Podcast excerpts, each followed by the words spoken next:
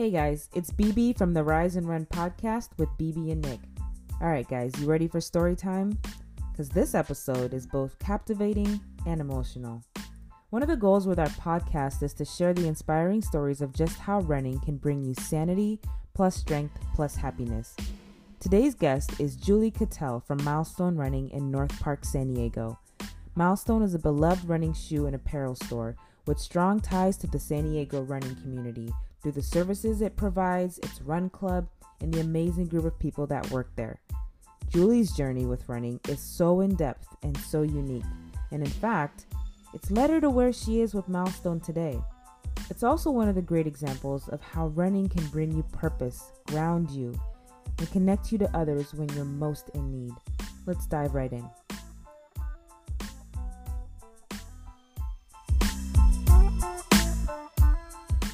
Where I was from in Jersey was like home. It was everybody knew everybody. I was friends with everybody. Moved to Texas, get pulled out of that. Um, and it was already rough because like nobody, nobody liked me. Kids didn't like me. I was just the weird yeah. kid from Jersey. The other kid from Jersey was cool, but only one kid from Jersey could be cool. Like, yeah. Um, and, uh, Yeah, it was, it wasn't until a couple years later I started running, but, and I had, I was really good. I was like beating the high school girls. It was something that like gave me a lot of pride, and I was like, okay, I can do this. I, you know, I, yeah. I just felt like I belonged there. And when a gun went off, like the gun of the race, I feel weird saying that now, when a gun goes off, I'm like, no, yeah. um, but like everything disappeared. You know, yeah. everything just disappeared. It was glass. And no matter how nervous I was or how afraid I was, it all, it all kind of just stopped at that point. And, um, but I was the smart kid. I was the nerdy kid. I was good at sports and nobody liked me still. I don't know. I guess I just got fed up with it at that point. Um, and this is going from like running in middle school, high school was coming up. Um, I just got tired of being like, like I thought I was cool. I thought I just didn't understand it. I never understood why. So I was like, fine. My brother just started smoking. I'm going to start smoking. He's got friends now. So I'm going to have friends now. So I'm going to start smoking cigarettes. And, and over this one summer, it went from cigarettes to weed, to acid, to like everything. And then I go into high school um, and I'm now a cool kid that smokes. And right. it, it's kind of sad looking back on it that yeah. it actually worked to get, to get friends. And yeah. so I hate that for our youth right now. Right. I think about that all the time for my boys, and like, just, you know, you want them to, to see that that stuff is not going to end well for them, or it's not going to yeah. take them down a really good path. But peer pressure is a real thing, and and yeah. wanting um people to like you, and, and wanting to be liked by, you know, your peers in general. I think that's so hard for kids. And then now our kids with all the access. Yes. Oh Lord. Yes. Oh my I'm gosh. Nervous. Yeah. yeah. So it's okay. It, it was a sad thing that it actually worked, but it, it worked for me. Um, so I go into high school. I had already started smoking. I go try out for cross country um, just because, I mean, I was just kind of picking up where I left off, but I yeah. wasn't wholehearted at this point. I was like, um, so I ran the, the placement run, and I beat all the girls and half of the boys. And then all the girls are like, well, you're a smoker. I'm like, well, I still kicked your ass. You know, it was my point of pride. Yeah. And then I just, after that, I just kind of had no interest. I was on to other things. I, it just stopped being important to me. Mm-hmm. Um, because it's so interesting, because for me personally, I felt like I was super grateful to running, because that's how I made my friends. We had moved while I was in middle school, and it was that awkward, like, hey, this is a new student. Why don't you take them with your friends? And it's just awkward. Right.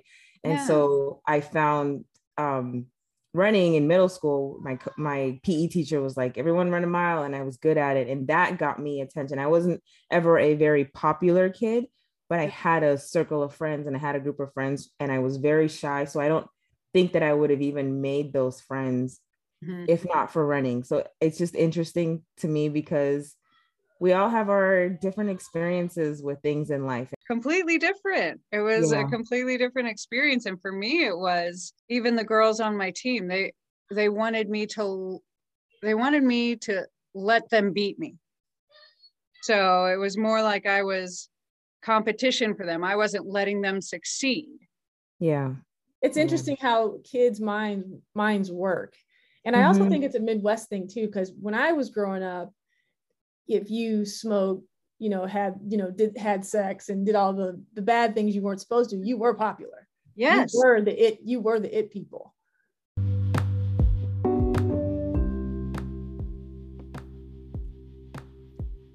I don't know about you guys, but I just got flashbacks to like grade school. I was teased growing up for a good while being an African kid in, in a school where there weren't a lot of African kids. I'll say it. I say it all the time. Kids are mean. And yes, I also mean my little toddler son who gut punches me and goes, ew, squishy. I mean, at the end of the day, I feel fortunate, right? Because I made friends in high school through running, and I had a sisterhood uh, that carried me through high school. And unfortunately, Julie didn't have that. And as kids do, you know, you're going to find acceptance somewhere. When I was in the, it was the summer kind of in between middle school and high school. Um, and I was just tired of not having friends. And so I had the bright idea of like, my brother had started smoking cigarettes and he got some friends and he had started smoking pot. So I'm like, okay, I'm just going to do that. And I have a little sister as well. And she followed suit. Um, And so in that summer, I had started smoking whatever was there. Um, other drugs followed as well. Um, but then going into high school, um, since I had already started down this path, I and then I um, tried out for the cross country team and quickly decided I wasn't going to do that. I probably went through my whole freshman year of high school, just half in, half out of school. Um, hanging out with, you know, the cool kids, the quote unquote cool kids, um, smoking a bunch of pot, going to all the parties. You know, I tried acid a few times in that year, um, and, and just really was out of touch with anything having to do with school, anything having to do with running, um, being Being the smart kid in class didn't get me where I wanted. It didn't get me friends. Being a really, really good in sports didn't get me any friends. And unfortunately, um, as it was, the other way did. And fast forward a little bit to into my sophomore year, we just, between my brother and sister and I, and we all hung out as friends. Like, people didn't believe we were brother and sister because we were all hanging out together doing all of the same things. What was the age difference in, in your siblings? Very close. There's not much of an age difference. My brother is a year and three months older than me, and my sister's a year and nine months younger. Oh, wow. That's close. Yeah. Yeah. yeah. So yeah, we're all very close. So me starting to smoke at thirteen means my sister's starting this at twelve, eleven, yeah. Yeah. which looking back on sounds really awful. Yeah. Um, but that's, I mean, that's, it's what it was. It's what it was. Um, yeah. Um, So yeah, by maybe a couple months into the soft, my sophomore year, I just, I just kind of had it, and uh, with school and um, with all of the drugs and the parties and um, police instances, incidents with, you know, all the kids making a ruckus, being out late, smoking their pot in the woods, and mm-hmm. and. Um, I think my parents just at that point didn't really know what to do about it. Um, they were, we were all hanging out at the house with all of our messed up friends, and and we were the home for the kids that got kicked out of their houses for all of these reasons. So my parents, I think, just had the idea of, if they can at least just keep us closer, at least they have eyes on us. Um, yeah. So I, I think that was, looking back, it was probably smart on their part to do it that way. And, and we had somehow convinced them that we just didn't want to go to school anymore. And so we had started a little bit into the homeschool, um, since we weren't going, mm-hmm. none of us were going to school anymore. And that just kind of quickly died as well. I got jobs and, um, and yeah, we all started working. My brother ended up going to jail, maybe not, um, a few years had passed with just, I don't know, it, it was a small town in Texas. Like, now all the cops knew us, so we would get pulled over just for being a Cattell, or just having oh, wow. that attached to our license plate, or um, it was, it was very, we were very commonly known. Um, mm. Not, not a good thing, but um, yeah, we just went on many years like that. I was out of school probably by the time I was fourteen, had a job at fifteen, um, and we passed years like that. I went through phases of, you know, it went from pot, then it went to acid, and what what they say about this line, it really happens. It yeah. re- the progression truly does happen. Mm-hmm. I started. I feel like weed was like the gateway drug kind of thing. It, it literally is. Honestly, yeah. I was always such a pothead that I would try everything else and just come back to weed, because it didn't, you know, I, I always like to be in control, and, and this will be, this will come back around later. It's why I never, I, I drank with all of the kids as well, but I didn't ever like it. I didn't like drunk people. They were always sloppy. So I would drink some, but my thing was anything that I could do and still feel like I had, you know, somewhat control of situation, or I could take care of anything if I needed to. So mm-hmm. I felt like that with pot.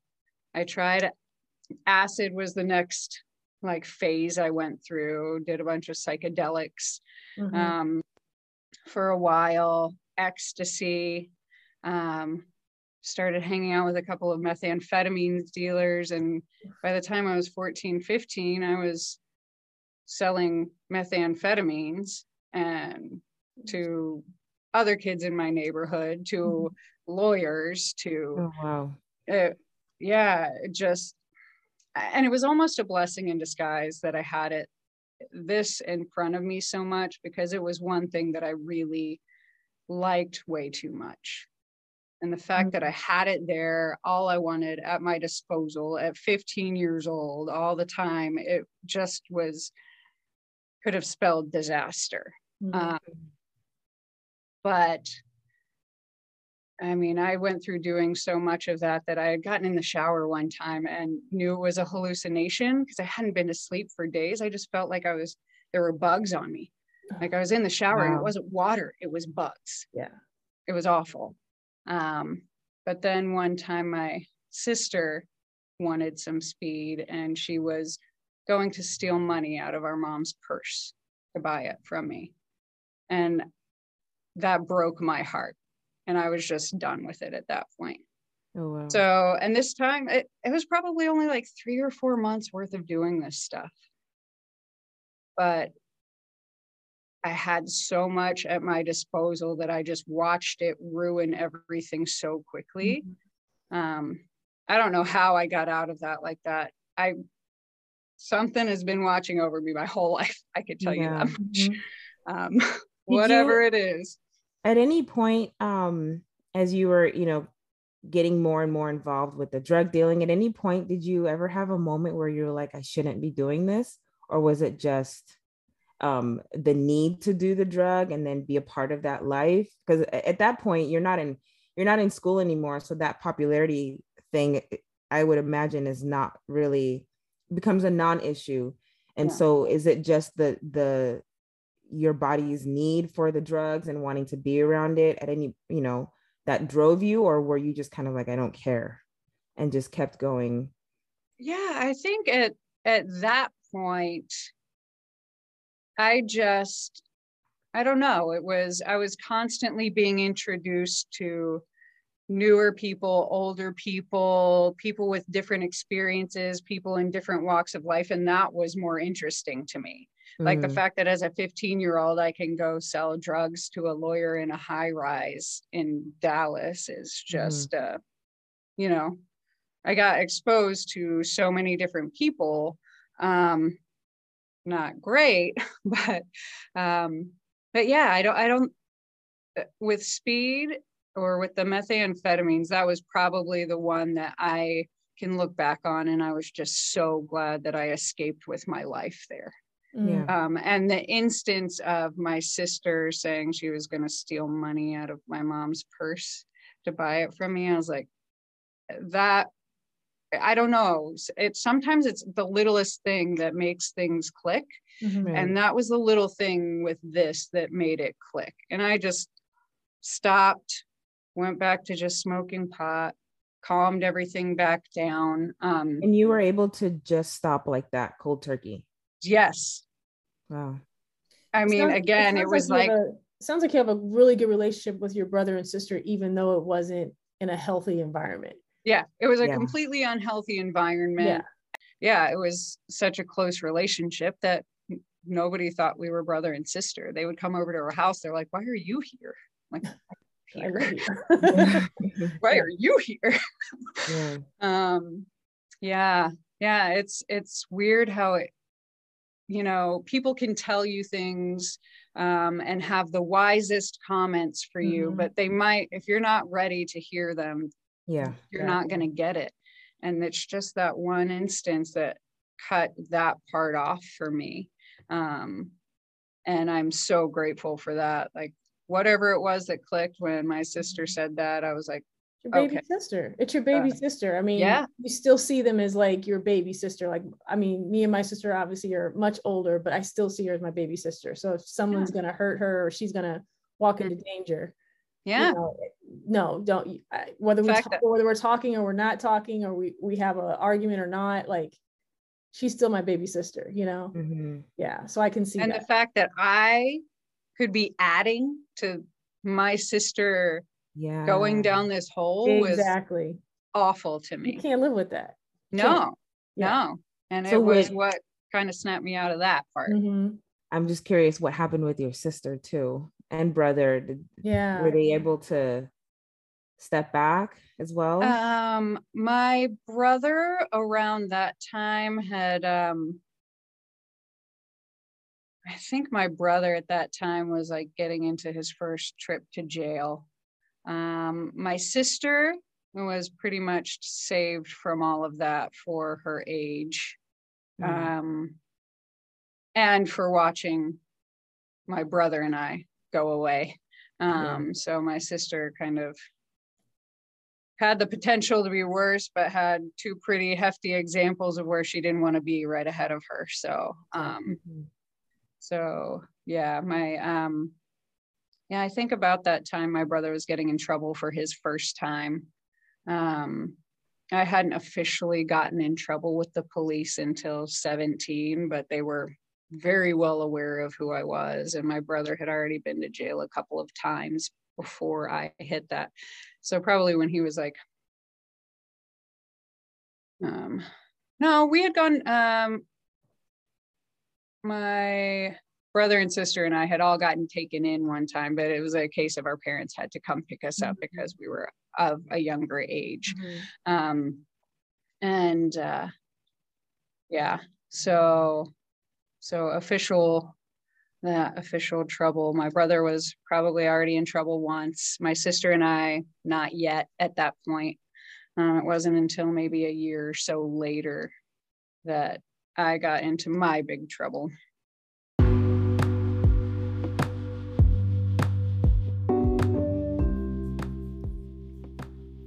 One thing about Julie, you guys, as you listen to her story, you hear these definitive moments where this woman makes these sudden changes. Like Nick said, I also have a little sister, and I am snapping in or snapping out of whatever I need to if things are not right with her. For Julie, like this instance with her little sister was the thing that got her you know, really reevaluating things and changing her life a bit. And she kind of thought she was out of the woods, but before she could get out, she kind of had to go a little deeper and found herself in some big trouble.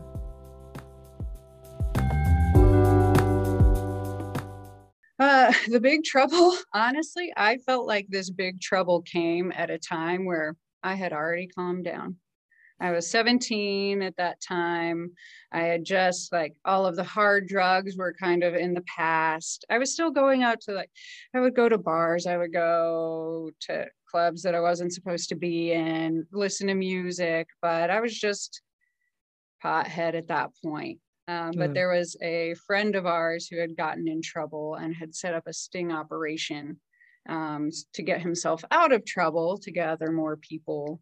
And that was his deal with the police. And so it was probably over a few months. Um, he had had us meet people and get them drugs, and where I wasn't necessarily a dealer at this point, I was taking him to a place where he could get some. I'm like, hey, you know all these people too. Why can't you just go there by yourself?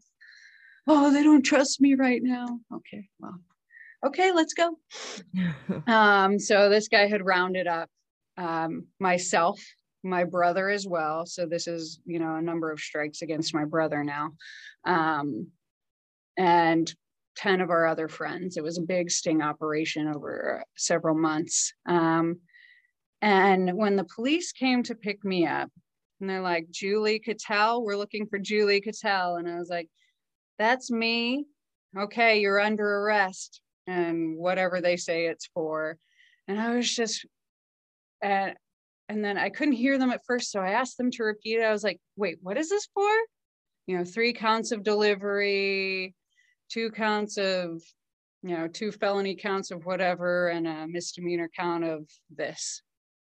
And, and I just kind of nod. And, and I remember in that moment feeling so relieved, and not because I felt relieved, because if that's all they're going to get me for, I just put my hands behind my back. I was like, okay. Oh my gosh. So having that thought in my head as a seventeen year old, I'm like, oh, that's all? Okay, take me away for that. I'll take it. I think it was one count of controlled substance. Uh, the other two were marijuana, but one was in a school zone, so that was a felony as well. And the other one was a misdemeanor. Since it was my first go round, they let me stay out of, um, I got to come back out and Um, stay out until trial um, and the pre-trial e-test to make sure I wasn't on any drugs, which I failed horribly. Mm-hmm. Um, so I had three months, I was sentenced to three months in jail and two years probation because it was my first offenses. They were my first offenses. Um, and so when I got out, I obviously could not smoke pot because I was going to get a bunch of urine tests. Um, and this is how we circle back around to the drinking thing. Like, I never liked drinking. I never liked drunk people, but I feel like I had gotten in such a habit of having something to run away from reality and not be who I was. I wanted a life so different. Like, I was always okay with all this chaos because I think I always wanted this big dramatic story, and I felt so plain. I felt mm-hmm. so plain and so simple. And I was, I didn't feel like that's who I was. I didn't want to be just, I was just Julie. I was just, just so-so. Mm-hmm. Um, and I never felt like that's who I was inside. So I just, I caused my big chaos. I, I created my giant story that I wanted, that I now have to tell. And I'm just grateful I'm alive to tell it. Um, mm-hmm. Because, I mean, it gets pretty crazy out there. I was surrounding myself with people that were more messed up than I was, and I was taking care of them. So I felt like I was fine. Mm-hmm. Um, and then one day, I don't know, I just woke up and I was crying my eyes out because I I, I didn't know why at the time. I was just bawling, and I knew no matter what it was, I just knew if I had access to a bar, I was going to go to it. And that was the last thing I wanted to do. So I called my probation officer and I told her she needed to lock me up and get me out of Dallas because I, I couldn't do it anymore. Um, she's like, well, that's good because you've had enough alcohol in your last three piss tests to kill a horse or two. So, oh my goodness. Wow. Um, so she had let me stay out until there was a bed ready for me. Cause I think she, she's had enough experience with this to know like when somebody's done or when they're not done. She's seen enough people go into A A and all these things and not really mean it. Um, and, and I just, I meant it. I And the fact that you, you're the one that picked up the phone too, right? And called her. I mean, that's, I think, I think pretty profound, right? Um, to right, realize yeah. and recognize that in, in how much of a mess you felt like already. Yeah. Oh gosh, a complete mess. I know I had told you previously, I got in the shower that day and, um, I was playing an album by Train and I forget what the song was, but I was in the shower and I was just crying, sobbing continuously. And I always want to think it's the song that's making me feel this way. And, and it's a very brokenhearted song, um, with a chorus that, you know, asking, is anybody waiting at home for you? Cause it's mm-hmm. t- only time that will tell if it's heaven, if it's hell. And I couldn't place in my head a single person that I could feel that way about, except for myself. Mm-hmm. And it just, I was floored for the rest of the day. I called a friend that I knew had already left our group and kind of went, he went to A A because he was done too. So I called him. I was like, you need to get me out of here. Take me to your meetings. I need to go somewhere. Mm-hmm. Because I had turned into something that I hated, something mm-hmm. that I thought was, I never understood why people wanted to be that way. And I had turned into that. And, and I'm really glad. I'm so glad because I didn't have to spend much time since I already knew I didn't like it. I didn't have to spend much time doing it mm-hmm. to blow up. Mm-hmm. So I consider myself pretty lucky for that. I didn't have to spend years and years of drinking to come to this point. I was like, I'm doing this all the way. I'm doing it now. Let's go down hard and fast. And, and I did. Um, And so I think right after my twentieth birthday, I ended up going to prison for around about a year. It was a particular type of facility in Texas called a, um, a SAFE-P unit, substance abuse felony punishment time. This is where you have to go before you go home to mm-hmm. get some more counseling, to get yourself ready, or you go here before you get transferred to the big one to try to get you to not go mm-hmm. um, to the other one. So I was there on the unit for like nine or ten months. Um, and then a halfway house for another three months after that. You know, as you're I talking, look- Julie, like, I know that, I, I know now that you're in a good place and, um, but I know the story still is, is very raw for you um, because yeah. obviously you went through it, but the one thing that, And, and I mean, I'm just saying this as, you know, a, a newfound friend, like the one thing that I feel like you should really be proud of is that at the end of the day, you you figured out that you were the only person who could take care of yourself. Mm-hmm. And even though you felt like you were alone, like you, you took the steps, no matter what it took to get there, you took the steps to take care of yourself and get yourself out of that situation. And so like, you know, I'm, I mean, I'm sitting here listening to the story and I'm, and I just keep thinking of that and how proud of you how proud I am of you for, for doing that. And I barely know you. Um, but I hope that you're proud of yourself for doing that. Cause it's, that's amazing. A lot of people can't see the forest for the trees and you saw it. So.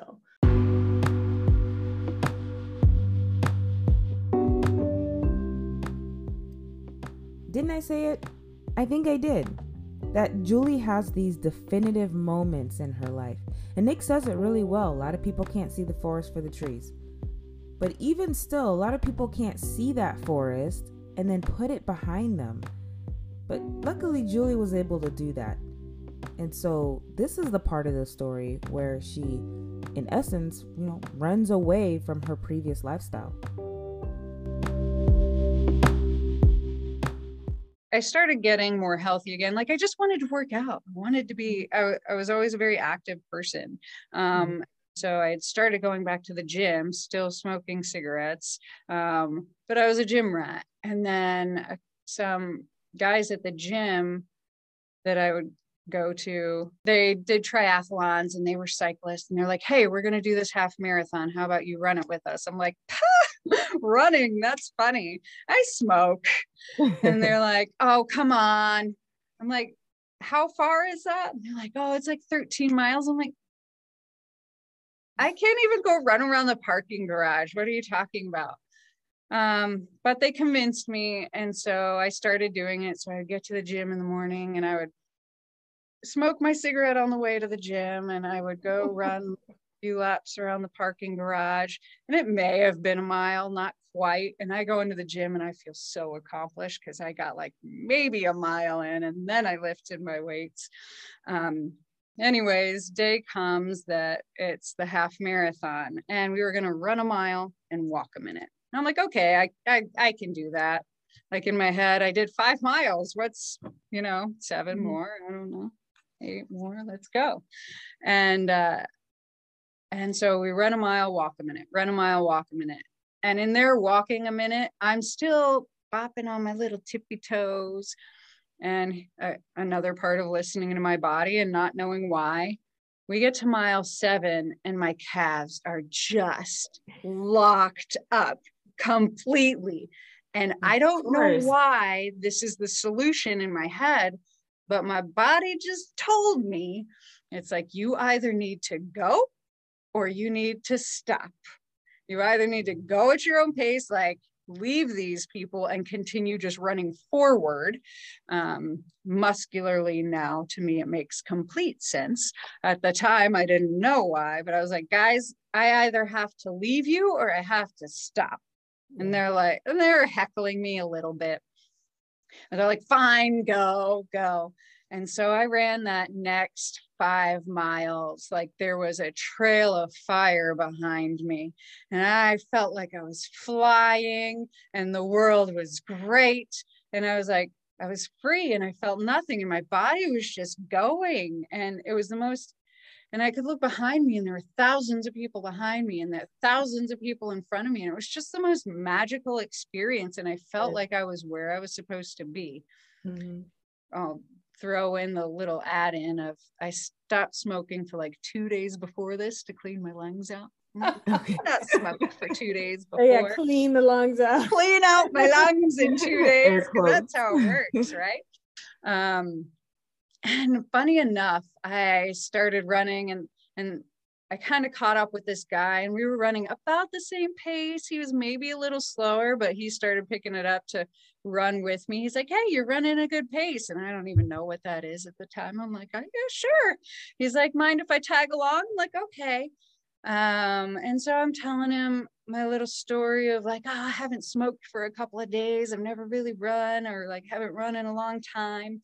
And, um, and he, and he ends up being a pastor. And so what does he do in the Dallas marathon? Well, mm-hmm. half marathon is what we're running. Um, he ends up praying out loud in front of everybody while we're running. And me, I'm like, always been kind of up in the air about yeah. what I believe in or what I right. call it. I feel like everybody just calls it what they want to call it. Of course. If you believe in something. And I was, but I thought it was a very sweet thing. And he's praying for me to like, stop smoking. And I literally don't know if that was it or the stress my body was under from the running. Um, but I haven't smoked since. Oh, so it was God. literally, it was like this serendipitous moment. I want to have church right now, but I won't go there. I won't go there. Same church. Oh my gosh, I'm feeling like somebody pray over me like that. Willpower or something. I know. Somebody pray for my neuroma at this moment. I would like it to just completely go away. That's fantastic. Too. That's a fantastic story. Oh my gosh. Uh, I think I think it's a combination of the prayer and your willpower. I think you have willpower. a lot of willpower. Yeah. That's honestly, that's a good word, B. Yeah, that's a yeah. really good word. Yeah.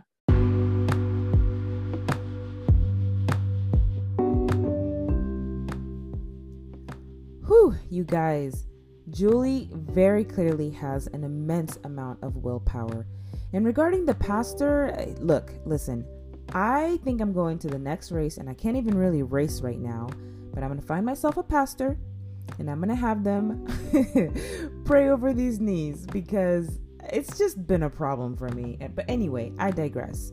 So Julie's determination really has given her the opportunity to meet some incredible people through running. So she was coached by Carlton Odom for a good period of time. And then she met the amazing Beverly Kearney, who's the former U T coach. Amazing. And then ultimately, all of this led her to meeting the guys from Milestone Running and really becoming a part of that family and the running community here in San Diego. So let's listen in and catch up with where Julie is in this chapter of her life. I think the next really significant thing for me was like, it was just taking longer than I thought it would. I thought, because I had this vision and I had, and I knew this was my place, I thought it should happen right away. Like, mm-hmm. This is supposed to be this miraculous thing, right? And Uh, or at least that's what I felt like it was supposed to be. I was like, no, this is my trajectory. This is my purpose. So why isn't it happening? And then, you know, I would get kind of, my motivation would lag for it, or not even that. It would just be like, why isn't this showing up? Yeah. And then another thing happened, and this was not too long before I ended up leaving Austin. And the reason I left Austin to move out here, um, I just needed something different. Like, I wasn't getting to where I thought I was supposed to be. Mm-hmm. Um, and the coach, uh, the women's coach for the U T track team had just been released from U T. And somebody had suggested to me, I was like, okay, maybe I should go shorter distance stuff. Maybe this longer stuff isn't, like, maybe I'm an in-betweener, but let me get some sh- sprint training. So I'd looked for like another sprint coach, and somebody had mentioned Bev, Bev Kearney, and she's this pinnacle. I'm like, oh no, I can't go there, because she's like, oh, you know, I'm like, I'm not at that level yet. And then, uh, and things with this other sprint coach just didn't work out. He ended up moving or and taking on other clients. I don't, I don't even really remember why, but then somebody's like, why don't you just ask Bev? And I'm like, yeah, but she's so good. Like, that's a different level. They're like, well, if you want to be there, why don't, mm-hmm. why don't you ask her? Now, there's no harm in asking. So I found her email somehow, some way, um, emailed her.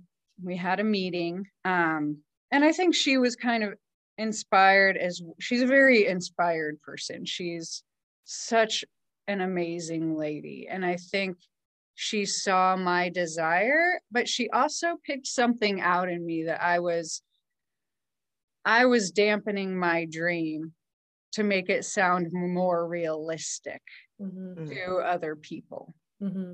um, because in my mind, I'm in the Olympics, I've got a medal. And that's in my head. And it sounds, I mean, we all know how it is. When we hear somebody with those lofty goals, we're like, oh, okay, yeah, calm down. And I, I always felt that from other people. So I just kind of dampened it down, especially talking to someone at her level. Yeah. Because and I so was she, like, she saw right, right through you in a sense. And she was oh, like, I yes. know what you want.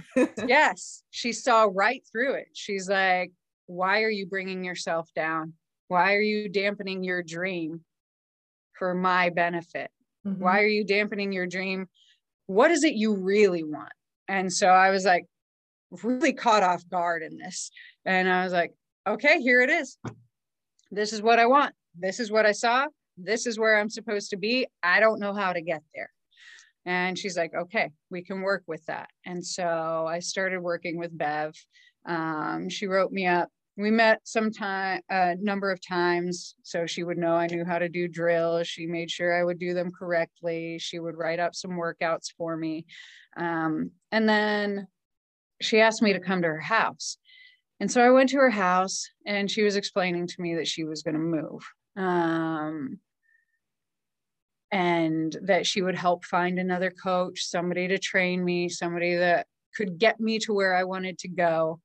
And for some reason, I knew in this meeting, I was like, if she says San Diego, I'm leaving. And then my brain starts trying to calculate, how can I do this? I'm a person that I was living paycheck to paycheck. And I'm like, ah, I'm moving to California where stuff's very expensive. Um, but I knew I was going to move. And so later in the conversation, she said, you know, an opportunity came up for her to, you know, come out here and train. She's got a team that she's built out here. They're going to train out of the S D S U track. She's got some of her Olympians coming with her and some of her, you know, other collegiate, post-collegiates coming with her. Um, and I just looked at her and I was like, what if I moved? And she was like, she just kind of, I think she was taken aback, but also really appreciated that.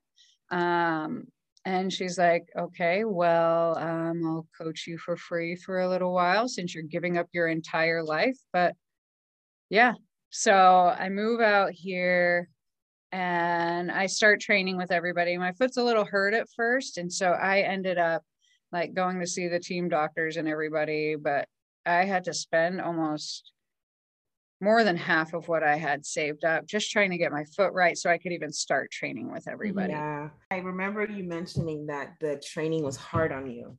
Yeah. Yeah. So, um, I mean, I'm coming in as the old lady, number one. I think I was thirty-four when I moved here, and I'm training at this time with twenty year olds.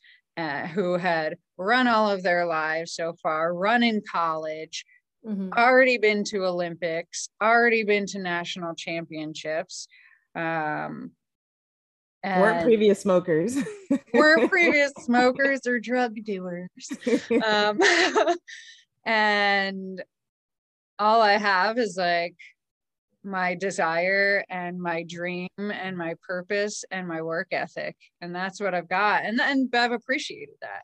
Bev totally appreciated that. But the goal is to come out here. And um, when I moved out here, it was like twenty fourteen going into fifteen. And I had eighteen months to make the trials. Mm-hmm. And that was the deal.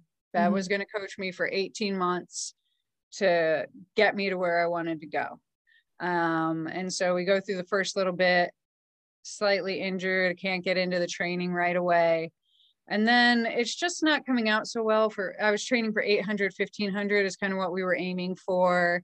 And then she was just being realistic, looking at it. She's like, look, you don't have enough speed right now. And these fields are kind of stacked. Mm. So what do you think about the steeplechase? And I actually like this because I like jumping over things. I think it's fun. I like swinging from trees. I like, um, I also think it goes well with the eight hundred. It's just that gritty type of personality. And that's kind of why Bev picked it for me. And then I was training with the S D S U, like the distance girls, the cross country girls for my longer stuff, just to have stuff local. Mm-hmm. Um, and then just, I just kept getting slower and slower. And it was just baffling me. And I was like, what is wrong with me? I went to have x-rays on my lungs because I'm like, is there actually a problem here? Did I mess myself up smoking? Like, what's going on? And my body was just blowing up with all the training. Um, my body wasn't used to it. And I guess it wasn't right for me at the time. Um, so I just got so... Um, defeated and and so confused um because I'm like, I feel like this is my purpose, and again it's coming to smack me in the face. And I've uprooted myself, and I've followed my intuition, and I've followed what I thought was the right thing to do, and it's still smacking me in the face as not being here. And at this time, I had, when I moved here, I'd started working for another running store and quickly realized I would sooner sleep in my car and be homeless or not eat than work for this person. So this is when I'm finding Chad and Greg, trying to get a job here because I needed a job to live. Yes.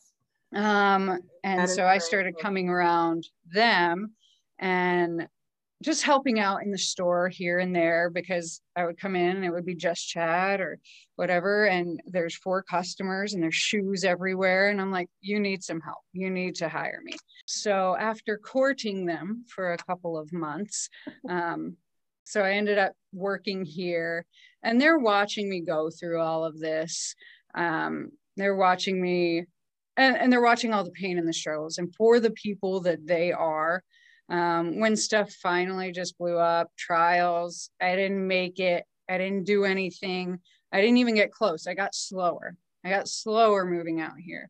Um, so finally, we just kind of gave up on stuff.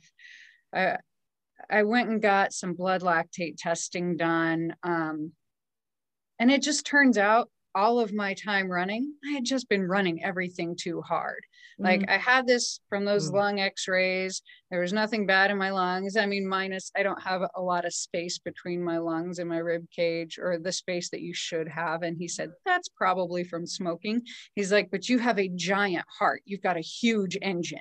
So with all of that, and I was running with Chad sometimes, Greg sometimes, and Chad and I would have a lot of heart to hearts. And, uh, and I just like, I just told him one day, I was like, I don't know what I'm doing. And I don't know if I should stop, if I should give up on this. The only thing I know is when I think about giving up on this, it makes me sick to my stomach. Yeah. And so it's like, I can't, like, it's killing me to keep doing it, but I can't stop, because mm-hmm. the thought of not having it in my life or not working for it, just, it made physically made me want to throw up. So I'm like, okay, I guess I just have to keep going. I just don't know where to go. I'm, I'm out of ideas. Yeah. Mm-hmm. So Chad offered to coach me, and Greg offered to run my workouts with me, to like oh, rabbit yeah, me yeah. my workouts. And they literally just came in and saved me. That's fantastic. Yeah. I mean, the people they are, ish, they're just the most incredible human beings, and both for their different reasons and the same reasons at the same time. Mm-hmm. But the fact that they saw that the, my dream was torturing me so much, and they're like, no, we're going to help you fix yeah. this. Yeah. Um, so to me, it's still like, it's such a touching thing. And I'm still, honestly, I'm still kind of in that place now. I'm like, you know, my foot's been hurt for so long. I'm like, okay, well, maybe if I just don't ever run, I just wish I would, could feel free to run at some point. Of course. Right. Of course. I just, I think for me, the biggest thing I miss at this moment was the feeling so directed. Mm-hmm. I don't feel like I have direction. That's what with, I was, with the yeah, running. That's what I was hearing as you were talking about, like, not wanting to give it up. It, it was a goal that you could focus on and work towards, and, and then realizing or feeling like that maybe wasn't attainable in the way that you wanted it to be. Um, that's what was kind of bringing up, like, a, it, it sounded to me like feelings of fear that you wouldn't have something that you're so focused on and so all in about. But like you said, at the same time, it's brought you full circle to where you are and doing something that you love, working with people that you appreciate and love, that have been there for you. Um, so try, try to remember that part for sure, you know? Absolutely. I, I mean, gonna, I, I get I to come to work that, and work with my best yeah. friends. You know? Yeah. I was going to say the same thing. Running has definitely brought you love, and it sounds like it's brought you some peace and happiness. And if you can focus on that, I mean, the sky's the limit at this point. Yeah. I mean, so I, I'm very, very happy that you shared your story with us, and everything did come full circle in my mind, and just what you've told me. And I just, I just, I just love running for this exact reason, for this, yeah. for this exact reason.